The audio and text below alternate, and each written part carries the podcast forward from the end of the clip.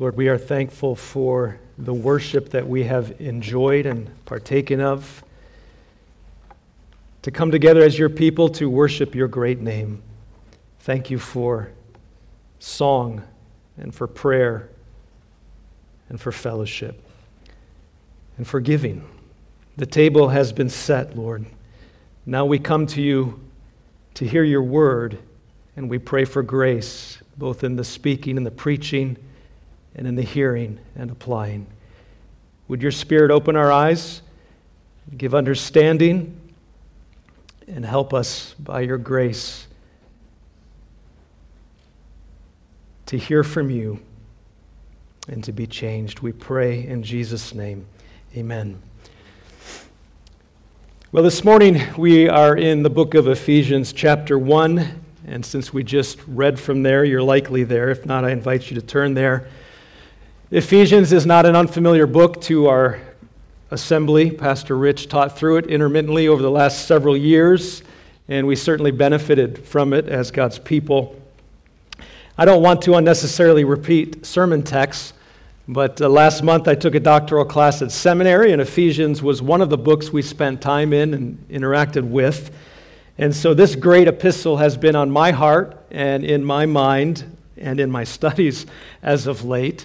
And as such, it makes sense uh, for me to preach from it. And I'll say what a tremendous passage we have the privilege to look at this morning. You're already in Ephesians 1. We've just read the first 14 verses. Let me direct our attention now to verses 15 through 23, and I'll continue reading. Paul says, For this reason, because I've heard of your faith in the Lord Jesus and your love toward all the saints, I do not cease to give thanks for you, remembering you in my prayers. That the God of our Lord Jesus Christ, the Father of glory, may give you the spirit of wisdom and of revelation in the knowledge of Him, having the eyes of your hearts enlightened, so that you may know what is the hope to which He has called you, what are the riches of His glorious inheritance in the saints, and what is the immeasurable greatness of His power toward us who believe, according to the working of His great might that He worked in Christ when He raised Him from the dead and seated Him at His right hand in the heavenly places far above all rule and authority and power and dominion, and above every name that is named, not only in this age, but also in the one to come.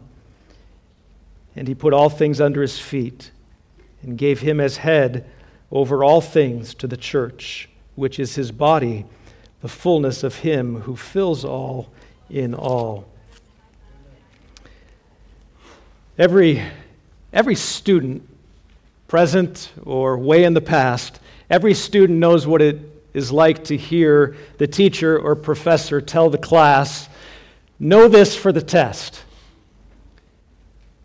Five simple words that will wake up even the sleepiest and most disinterested of students in a class lecture. Know this for the test. And I suppose that if teachers can get our attention by telling us that we need to know something, then how much more should we be alert when the God of the universe tells us in His Word that He wants us to know something? All of Scripture is breathed out by God and profitable, 2 Timothy 3. We know that. But there are occasions in the New Testament when God, the divine author, specifically tells us through the human author that there is something that we need to know. And when that happens, it should get our attention. One of those occasions is in our passage this morning, Ephesians 1 15 through 23. You'll notice, in fact, in verse 18, Paul asks that the eyes of our hearts would be enlightened that we may know. And then Paul goes on to tell us what God wants us to know Of course, of course, it's no longer a know this for the test scenario, but when God speaks, it's know this for life. And that's far, far more important to us. Some passages of Scripture are more challenging than others to, to catch the flow. It can be hard sometimes to trace the, the author's argument through a text, particularly in the, the epistles.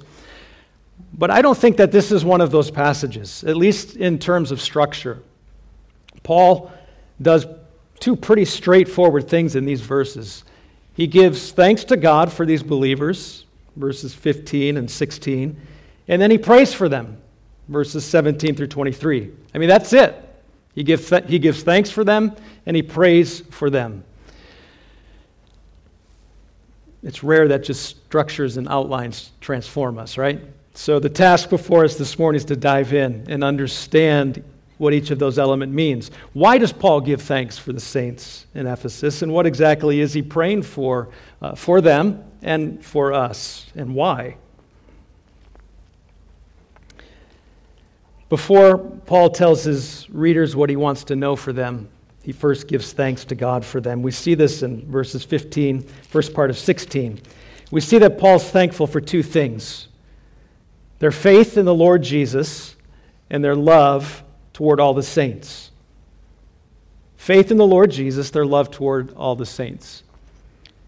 Uh, here are two qualities worth giving thanks for. And two qualities, two characteristics that are vital for Christian living. As one writer has said, faith in Christ apart from love for the saints is dead or incomplete. On the other hand, love for the saints apart from faith in Christ reduces the church to just another social service provider. It's true indeed. We need both.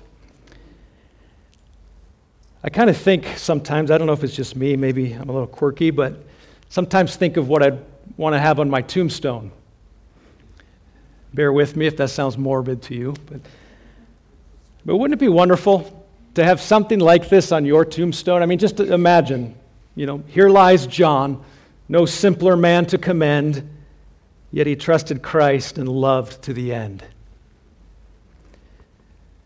That was my attempt at poetry. But I, I could die a happy man if that were genuinely said of me and inscribed on my tombstone. I think Paul is thankful for these believers, for their faith and their love, because it really is a strong testimony to the fact that everything Paul says there in the first part of Ephesians 1 is, is realized in their lives. They're manifesting that.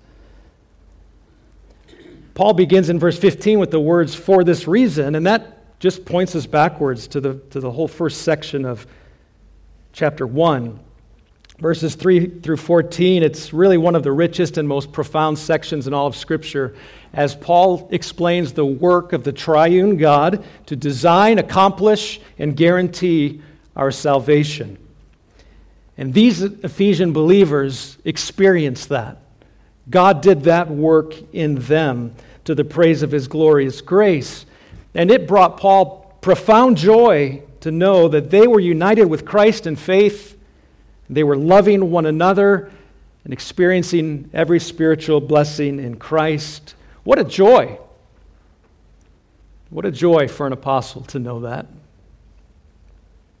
I think uh, maybe we as a church can take our cue from Paul here. We should be quick to see and to celebrate God's work of grace in the life of another. Be quick to thank God for the faith and love that a brother or sister shows, because that's God's work in them. Paul models this for us, and, I think it's a good thing. I mean, as we see, it makes Paul thankful. He praises God for that. He gives thanks to God for them. He doesn't cease giving thanks for them, Paul says. Of course, he did other things, but his hyperbole here makes a point. Paul is thrilled for their, uh, God's work of grace in their lives. But he doesn't just express thanks, as, as lovely and as important as that is. Paul prays for them, he intercedes for them, and that's what we want to turn most of our attention towards. We've already said that Paul is praying that these saints would know something, that they would know. Verse 18, that you may know. But knowing or comprehending spiritual truth doesn't just happen. It doesn't just happen, it's not automatic. It requires the work of the Holy Spirit. He must open our eyes, and so Paul begins his prayer for them with this request, verse 17. End of 16. Remembering you in my prayers, that the God of our Lord Jesus Christ, the Father of glory, may give you the spirit of wisdom and of revelation in the knowledge of Him, having the eyes of your hearts enlightened. Back, uh, back in the 90s, I believe, there was this popular phenomenon called stereograms or autostereograms. You, you may recall them. They were two dimensional images, usually framed pictures, um, patterns of colors. And at a quick glance, you, you, it wouldn't look anything more than just colors on, on paper. But if you stood there and you stared at it long enough, all of a sudden, your eyes would adjust and refocus, and, and suddenly this three dimensional picture would pop out at you, and a whole new scene would emerge. Are you, are you familiar with these? Okay. Haven't seen one in a while. So there it was, right? But, but you had to have eyes to see it. And pity the person who was there with a friend and could not see it when the friend could. Right? Did you see that? No. Look. What? I can't see it. In a similar way, verse 18, Paul knows that for us to really grasp what God wants us to know, to really see and comprehend spiritual reality, we need the Holy Spirit to open our eyes. We need the Spirit to make two dimensional, three dimensional, if you will. And so Paul prays for this. It, it, really is a fitting request. And I would stop here and say this is why, among other reasons, that we pray frequently here as a gathered body that the Holy Spirit would be our teacher, that He would be our guide, that He would open our eyes to truth, because th- these are not just throwaway words. We need the Spirit to help open our eyes. Think of the psalmist's words, Psalm 119, verse 18 Open my eyes, he prays, that I may behold wondrous things from your law. He needed it, and so do we. All right. Paul has prayed for this enlightenment by the Spirit. We've worked our way up to this point now. What is it that Paul specifically wants his readers and us to know. Verses 18 and 19. Having the eyes of your hearts enlightened, that you may know what is the hope to which he called you, what are the riches of his glorious inheritance in the saints, and what is the immeasurable greatness of his power toward us who believe. Three things that God, through Paul here, really wants us to know. What is the hope to which he has called you? What are the riches of his glorious inheritance in the saints? And what is the immeasurable greatness of God's power to us who believe? These represent three spiritual realities that God wants us to know. And we need to know them so that we can lay hold of our spiritual identity and the resources we have in Christ and live accordingly. So we first need to see here the eyes of our hearts enlightened so that we may know the hope of his calling. Verse 18. Now, this isn't the first time Paul's mentioned something about God's calling or his choosing in our lives. Back to verses 4 and 5 of chapter 1, we hear Paul speaking here that even as God chose us in him before the foundation of the world, that we should be holy and blameless before Him in love. Verse 5 He predestined us. So, salvation we know is from the Lord. And if you are a follower of Jesus Christ this morning, then according to God's word, even here as we just read, you are ultimately in God's family because God set his saving love upon you and chose you to be his own. This is God's electing call to salvation. And tied to this is a rock solid hope. A rock solid hope that Paul wants his readers, he wants us to grasp and lay hold of. Notice he doesn't just want us to know the fact of God's calling, this calling unto salvation. He doesn't want us just to know that it happened. But he wants us to know the hope of God's calling. In other words, he wants us to be forward looking because that's what hope entails. One writer aptly said that hope, defining hope, he said, hope is faith standing on tiptoes. I like that. Faith standing on tiptoes expectantly. Another writer observed that an essential characteristic of Christianity is its tilt toward the future. In other words, we believe. That's faith. And as faith and trust and all that God's revealed, as, as faith stands on its tiptoes and tilts forward with confident expectation, now we have hope. That's hope. And hope, while it's future in its orientation, really does impact the present. That's what hope does. All you have to do is think of the child who knows that her birthday is right around the corner or that Disneyland is on the calendar. I mean, you want to talk about relentless hope? Hope that impacts the present, like every minute of every day of the present? Now, that's a major tilt to the future, isn't it? but it impacts today. How that child lives, how that child thinks, what comes out of that child's mouth. Tiptoes, peering ahead. It does make a difference. But what is our hope? What is our hope? Well, that, that's a big question with a big answer. Um, our hope ultimately is in God Himself, who He is, his character, that he's faithful, true, that we can trust him. We can trust his promises. He will accomplish and will do what he's said. So our hope is anchored in, in the person of God. Uh, but the New Testament talks about it in different ways. It can speak of the hope of salvation, 1 Thessalonians 5. It can speak of uh, righteousness, Galatians 5, or our hope being resurrection in an incorruptible body, 1 Corinthians 15. It can speak of hope as eternal life in 1, uh, in, in 1 Timothy. And also can speak of Christ himself as being our hope, 1 Timothy 1 1. So, so hope, it's, it's like a diamond. It's, it's multifaceted, many sides, but the common denominator is that hope looks forward. It looks forward to the consummation of our redemption and all that this entails. So, so, in other words, this present existence is not all that there is. And we know that. We know that. We are moving towards something, and indeed, God is moving us and all of the universe towards something.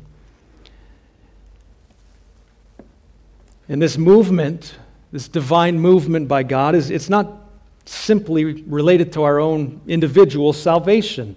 I, I, think if you were to ask any Christian what is her, his or her hope, they might respond with something. I mean, they might use different words, but kind of something uh, to the effect of, well, my hope is, is going to heaven when I die. And our hope does entail that, absolutely. But I think Scripture points us to a deeper and a fuller and a grander picture. In fact, we learn right here in Ephesians 1 that God has a grand plan for the universe. And he, he tells us what it is, verses 9 and 10. What's God's agenda? Well, he's making known to us the mystery of his will according to his purpose, which he set forth in Christ as a plan for the fullness of time to unite or to sum up all things, consummate all things in him, things in heaven and things on earth. So, our hope, while intensely personal, is, is actually more than just personal, just us and Jesus. More than just us finishing on this, in this life and crossing the finish line and being done. That's all true, but it's just a little too narrow, and I think God wants to expand our idea of what hope entails. Our hope actually is, is, is cosmic in scope. One day, all things will be consummated in Christ. We just read that in verses 9 and 10. Everything will one day be rightly reconciled to Him, Colossians 1. And the entire universe will be put back right. It'll be made right again as in, in Christ as we're ushered into a new heavens and a new earth. Now, that's worth standing on your tiptoes for. The trials of this life, yes, they're, they're real, they're difficult, we know that. Creation groans, we groan, we struggle under sin. But one day, it will be over. And every resistance to God and His purposes will be squashed. The universe will be brought back under order, under Christ. And we will be transformed into His image. My, my point is certainly not to minimize the, the personal dimension of redemption, salvation, not at all, but only to highlight that there is a larger story going on. God's unfolding it is cosmic in scope, and King Jesus is at the center. And knowing this and seeing our place in the story will actually intensify and inflame our hope, I believe. It cause us to live differently, just like that little child. All right, second reality. We as God's people should know this. Verse 18 again the riches of God's inheritance in the saints. Paul's words here can be taken in one of two ways. Paul may be referring he may be referring to the inheritance that awaits us in glory, the new heavens, the new earth when our salvation is consummated. In other words, he, he may be speaking of, of, of us comprehending the riches of our future inheritance. And I've always taken the verse in that way um, and probably heard it taught that way. In fact, verse 14 seems to be speaking of inheritance in that way. However, notice, uh, notice this, however, in verse 18, Paul wants his readers to know the riches of he says his, meaning God's glorious inheritance in the saints. Paul doesn't say, I want you to know your inheritance or our inheritance. The, the focus is on God's inheritance, his inheritance. So I, th- I think what Paul's actually shining a spotlight on here is not our future inheritance that awaits us in glory. In other words, something God bestows on us but instead, his lens is on the inheritance that God himself possesses or will possess, and that inheritance being the saints, his church, his called out ones, his people. To say it another way, God has claimed us as his possession, and he has given us an unspeakable status as his inheritance. That's how Paul's talking here. That's how, an astounding truth. And we actually find it elsewhere in Scripture. This is, if you think back, precisely how God speaks of Old Testament Israel when he redeemed them out of Egypt. Exodus 19, after recounting this deliverance on eagle's wings, the Lord says, Know therefore, if you will indeed obey my voice and keep my covenant, what does he say? You shall be my treasured possession among all the peoples, for all the earth is mine. You're going to be to me a kingdom of priests and a holy nation. Uh, Peter picks up on this in the New Testament. He says, You're a chosen race, a royal priesthood, a holy nation. And then he says, A people for his, for God's own possession. So, taken this way, the, the inheritance of verse 18 is, is not something that awaits us, but rather the inheritance is us. It's amazing to even speak or to consider those terms. If we're tracking with Paul correctly here, then, then we need to see that God has given us, as his people, an exalted status far beyond anything we could think, anything we could certainly deserve. The God of the universe calls us his own, and he places value on us as his redeemed people bought by the blood of Christ. I will be your God, and you will be my people. How many, how many Christians, and I'll put myself front of the line, how many Christians shuffle through day by day, never really grasping or appreciating the depth to which God loves and values them? We, we don't grasp I think. We don't grasp and we don't glory in the tremendous value and status God has given us. Not because we deserve it, but precisely because we didn't deserve it. And that's the amazing thing. That's the astounding thing. We did not and could never merit God's favor, and yet He considers us His treasured possession, or to use Paul's language here, His inheritance in the saints. Amazing. Amazing grace is what it is. So, Christian, do, do not doubt the depth and the strength of God's love for you. And if you struggle with believing that, I just encourage you to soak in these verses and elsewhere in Scripture. And, and like Paul, pray, pray that the Spirit would open the eyes of your heart to know it and to live accordingly. So, God wants us to know the hope to which He's called us. He wants us to know the riches of His glorious inheritance in the saints. Now, thirdly, we need the eyes of our hearts enlightened to know, verse 19, what is the immeasurable greatness of his power toward us who believe. In just actually really condensed fashion here, verse 19, Paul really affirms a very central truth. And if we could put it in common words, we'd say this God is on our side, He's in our corner, and His divine power is at the ready directed it right here. It says, toward us who believe, toward the saints. And, and, Paul really wants us to get this, so he just piles on various strength and power words in verse 19. He talks about immeasurable greatness of his power toward us who believe, according to the working of his great might. That, that's a lot of kind of strength and power language all packed in there. And the astounding thing in Paul's mind is that God actually channels this power toward or on behalf of his people, those who believe.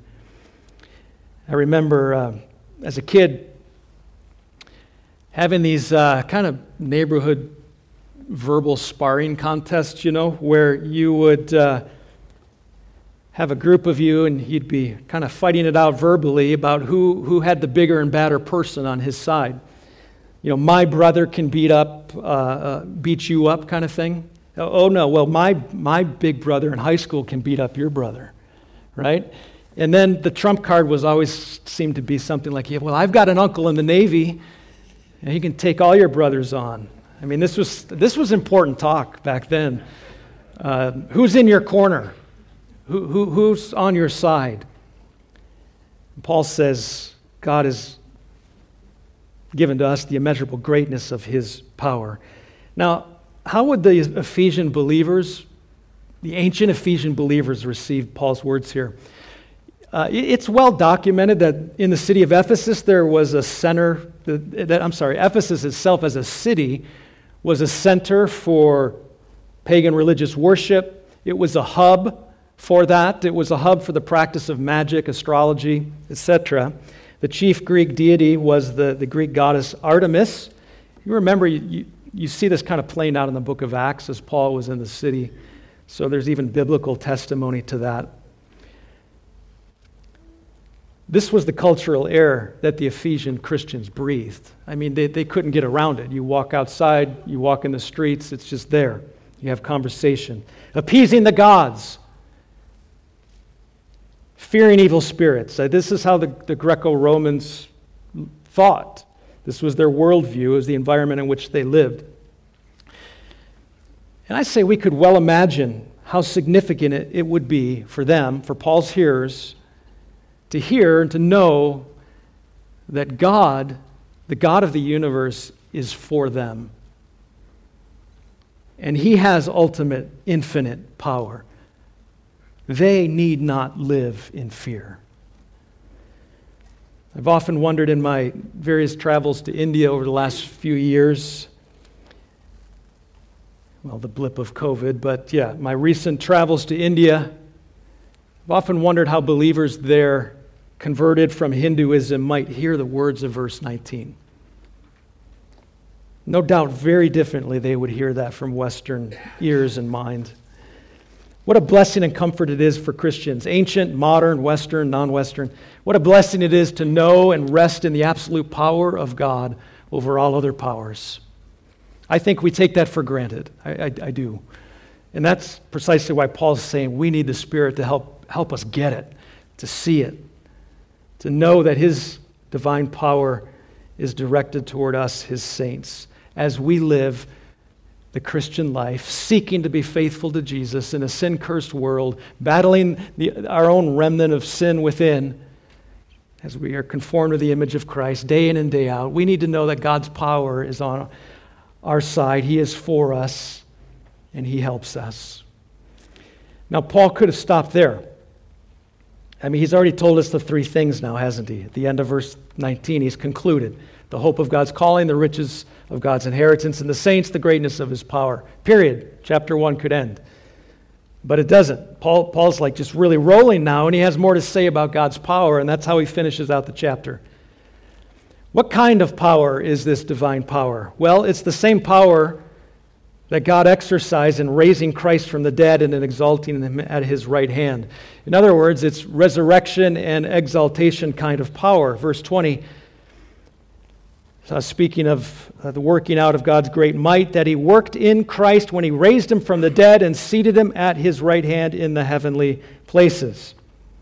So God exerted his power to raise Christ from the dead. And this connection between God's power and Christ's resurrection is made several times in the New Testament. Uh, probably the clearest is 1 Corinthians 6:14 where it says, "And God raised the Lord, Lord Jesus, and will also raise us by his power. So God did that by his power, raised Christ, and in that we have the promise that one day he will raise us from the dead as well. You know, humankind has, over the millennia, demonstrated tremendous intellectual and creative power. We've accomplished some amazing things, sending people to space, creating spam, I mean, right? Everything in between. Think of what we've done the good and the bad. In spite of this, no one has the power to raise the dead. That's God's territory. That's what God does. He who has life in himself gives life to the dead. Resurrection power is his, and it's seen most gloriously in Christ's resurrection. And that promise then extends to us resurrection power. But it doesn't stop just there. Paul thinks of not only that power, but also exaltation, enthronement kind of power, as Jesus was exalted and enthroned at the right hand of God. Again, verse 20. The Lord Jesus Christ is now seated, exalted at the right hand of the Father, the place of honor, the place of authority. And from this exalted position, Jesus now rules and reigns. And this rulership with divine authority is what Paul gets into here now in verse 21, 22. Jesus is seated at the right hand in the heavenly places, verse 21, far above all rule and authority and power and dominion and above every name that is named, not only in this age, but also in the one to come. Uh, the, the, those terms there, we, we don't speak this way much, but they, they seem to be you know, rule, authority, power, dominion, kind of stock phrases used to describe the spiritual beings, these, these rankings and orders of spiritual beings, specifically the evil spiritual beings. Uh, later, in fact, in the same book of Ephesians, chapter 6, you're, you're well familiar with this passage, but chapter 6, verse 12, Paul says that we, as believers, we do not wrestle against flesh and blood but against the rulers, notice the language, similar language, against the rulers, against the authorities, against the cosmic powers over this present darkness, against the spiritual forces of evil in the heavenly places. This is a spiritual battle. It's real, and it's one that we're all engaged in, even though we don't think of it perhaps day by day. But we're all in it. And how crucial it is then for Christians to know that Christ, their king, that Christ is second to none. Imagine if we didn't know that.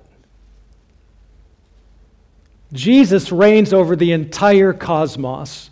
Every angelic being, every force of evil is under him. Jesus wins. I love what one author said here every conceivable power is encompassed within the mighty reign of the Lord Jesus Christ. That's good. Every conceivable power. You think of it, it doesn't matter. Be as creative as you want to be. Every conceivable power is encompassed within the mighty reign of the Lord Jesus Christ. Just to clarify, to say that Jesus reigns over all is not simply to say that all other powers are inferior to him. it's to say that all powers are subject to him. And that's why in verse 22, uh, Paul speaks of all things being put under Christ's feet. The, the image here, right, is of, the, of a mighty king defeating his enemy and placing his foot on the, the neck of the defeated foe. It's the metaphor, the image there. Now, we don't see that in, fully realized yet. I mean, sin is still around, creation still groans. We don't, we don't see that victory yet, but it's been purchased. The victory's already won. And Christ's present enthronement at the right hand of the Father his reign at God's right hand is proof, proof positive that the, the victory's won. And again, that would be welcome news if you're a believer in ancient Ephesus, Ephesus, just as it's welcome news as believers here in modern day Minnesota. Paul goes on to make this actually even more personal here for, for Christians.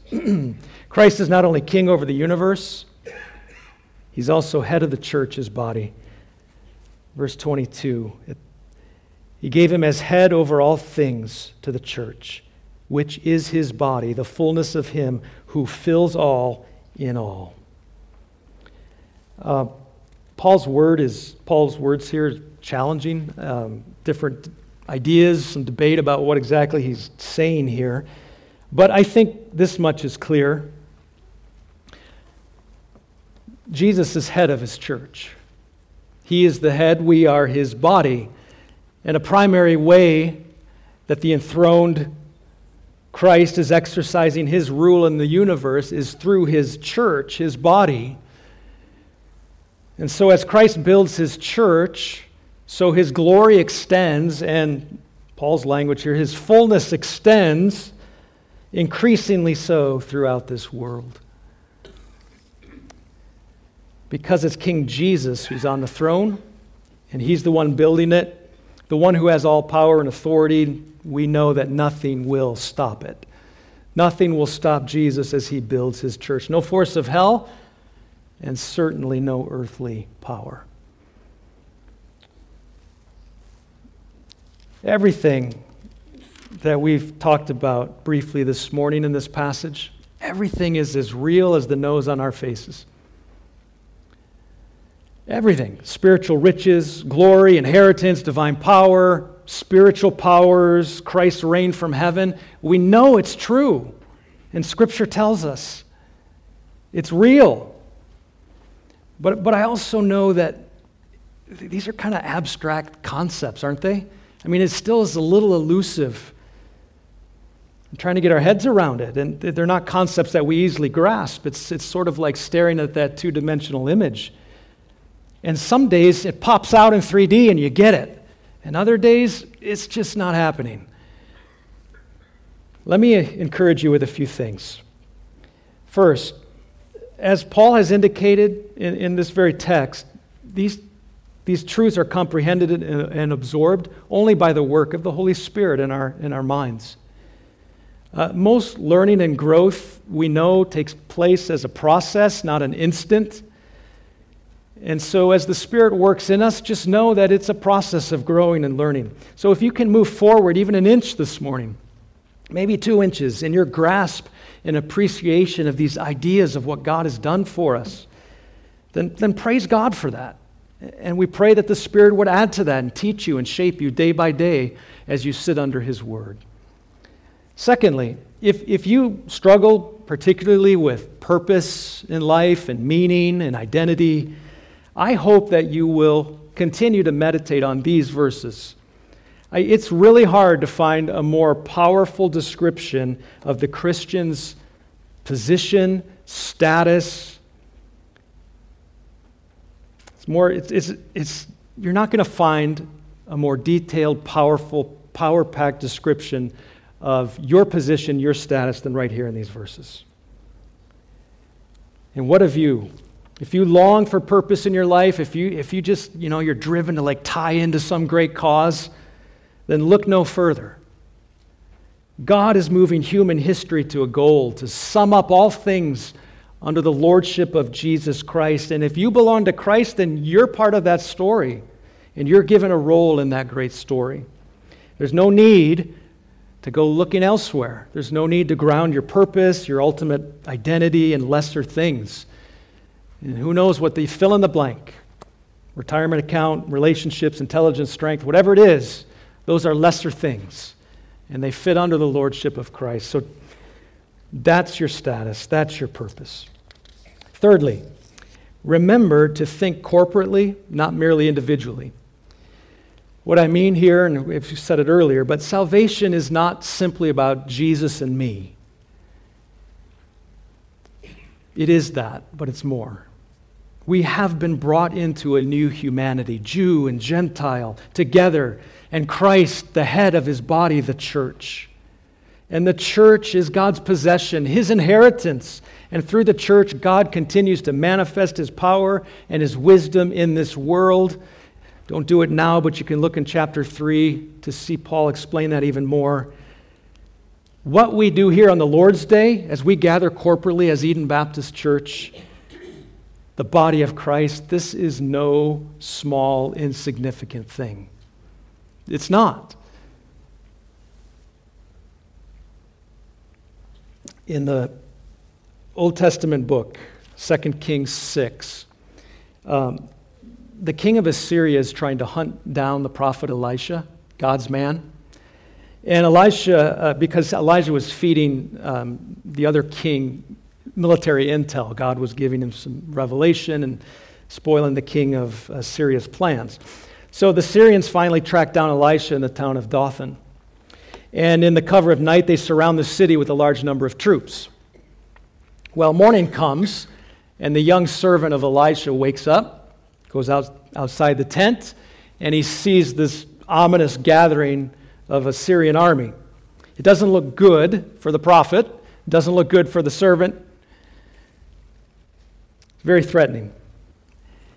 He's seen with a certain set of eyes. But it's in that moment that Elisha tells his servant, 2 Kings 6, he says, Don't be afraid, for those who are with us are more than those who are with them. The text goes on. It says, Elijah prayed and said, Oh Lord, please open his eyes that he may see. And so the Lord opened the eyes of the young man, and he saw. And behold, the mountain was full of horses and chariots of fire all around Elisha. You see, the, the, the young servant was he was seen with a certain set of eyes, two dimensionally. But like, a, like the stereogram that we spoke of, he needed to see with a different set of eyes. He needed God's perspective. He needed God to open his eyes. And when God did that for him, what he actually saw was reality. He saw reality in the spiritual realm an overwhelming display of God's presence and the immeasurable greatness of God's power, seen in the form of a mountainside full of horses and chariots. I think in a similar way, we need to pray, Oh Lord, open my eyes that I may see. Help me to comprehend the hope of your calling and the riches of your inheritance in the saints and your immeasurably great power at work toward me. Let's pray. God, we do acknowledge that these truths are far beyond us. They really are. And yet, you've revealed them to us and you've told us we need to know them but you've not left us to ourselves to do it. So may your Spirit now open our eyes and inch us along to a greater and deeper understanding of all that you've done for us in Christ and the great redemption that we have, and all that you're doing in this universe to sum up all things under Christ. One day we will see that. It will be realized, and we rejoice in that. Lord, may that hope cause us to tilt forward evermore. We pray in Jesus' name. Amen.